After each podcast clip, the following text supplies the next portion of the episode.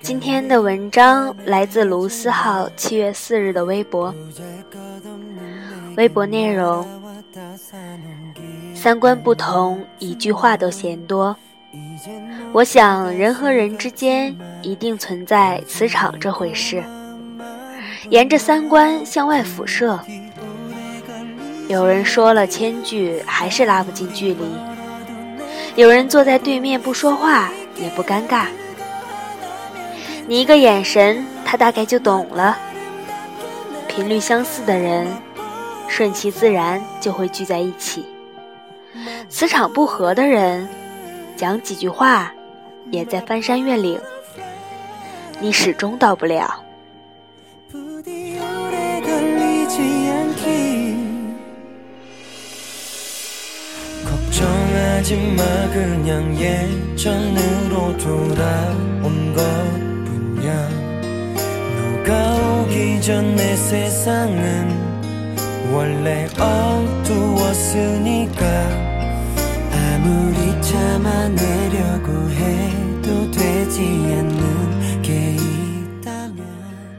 内容：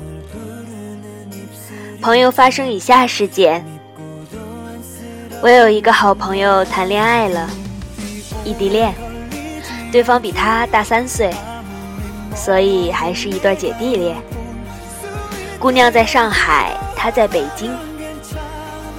小伙是我很好的朋友，每天早出晚归，是那种你可以一眼看出很努力工作，并且每天都充满活力的人。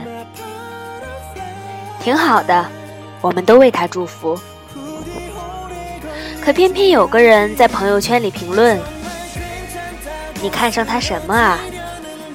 年纪又大，还在上海。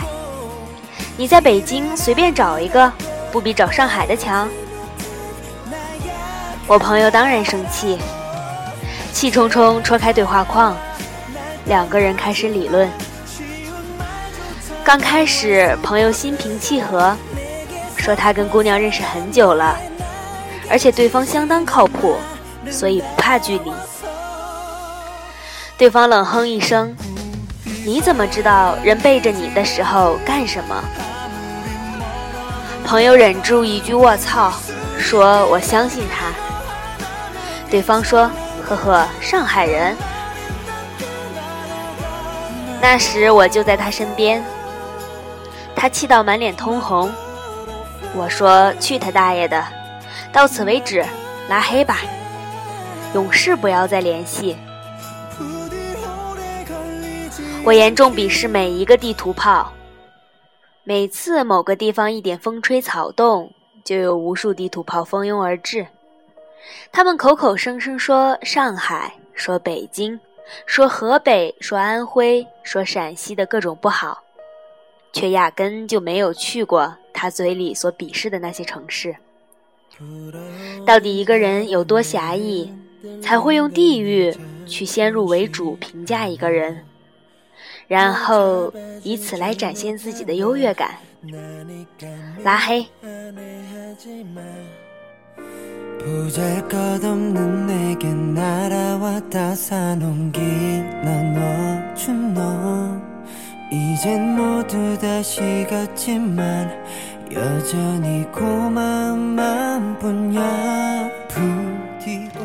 最近阿轩有点烦。一个烂桃花砸在头上，想逃都逃不掉。姑娘刚来北京，之前家里介绍过一个对象，当时就没成。她正好在北京，一听阿轩来北漂了，立马献起殷勤。阿轩当然不多搭理，只限于礼貌性的回复。有天阿轩加班很晚。对方一句在忙，阿轩说在，他说别忙了，出来玩啊。阿轩说不好意思，工作没结束。人说一句你那工作有什么好忙的？一点意思都没有，还是出来玩有意思啊？阿轩忍住脾气说：“不好意思，我很喜欢我的工作，请你不要指手画脚。”他说了最后一句话，彻底引燃阿轩的火气。那句话是这样的：“我来接你，哎呀，又不用你花钱，我请你。”忍无可忍，干脆不回。对方不依不饶，说：“怎么了？这样我们去吃更好的。”阿轩说：“这他妈根本就不是钱的问题。”对方发来一个问号。抱歉，我们也就别联系了，拜拜。每个六月，都有很多人要么回家。要么选择去新的城市打拼，选择成了问题。沟通也是。为什么选择漂泊？你说漂泊是为了有天能回去，更好的照顾好家人。你说你想去看看更大的世界，好了解自己到底能走多远。他却说。那么辛苦，那么累，又赚不到钱，真不理解。为什么去看演唱会？你说为了听听耳机里的声音，为了看看一直互相陪伴的人。因为当初难过时都是听着歌过来的。他却说，追星狗真矫情。为什么闲暇时间选择看书？你说看书挺好的啊，总比发呆浪费时间好。而且能从别人的书里看到自己，也能更好的看待很多问题。他却说：“哎呦，你可真文艺。”你试图解释，总是被一句话否定。你说梦想，他说矫情。你说要去远的地方看看，他说折腾；你说恋爱，还是再等等吧。他说人老珠黄，谁还要你？你说海贼王又更新了，他不解的看看你，漫画有什么好看的？你有时懒得出门，一个人过得好好的。你跟他说孤独挺好的，他说你孤僻。怎么解释？在更早以前的日子里，我尝试去解释。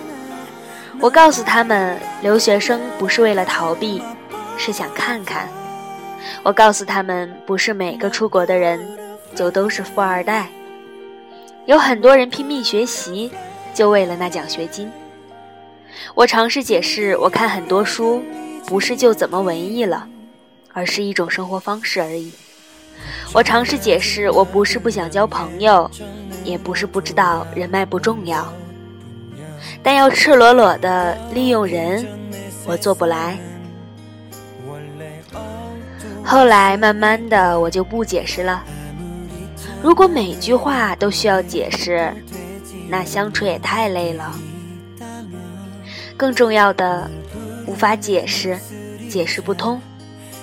到后来，自己心里堵，烦心烦胃，烦自己。有时我在想，人和人之间一定存在磁场这回事儿，沿着三观向外辐射。有人说了千句，还是拉不近距离；有人坐在对面不说话，也不尴尬。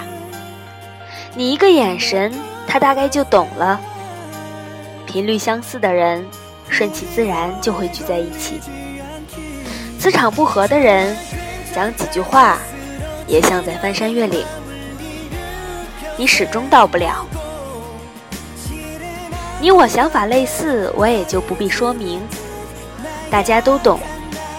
你我三观不同，每句话都要解释，抱歉，那我们真的聊不来。那么我也不试图说服你，你也不要试图说服我。跟无法沟通的人解释，我也知道他本质不坏，可就是互相觉得彼此是傻逼。三观不同，一句话都嫌多。你只需要沿着自己想走的路走下去就好了。走得远了，总有同伴的。更何况，有那功夫来解释，何不用来吃呢？ 부디 오래 걸리지 않길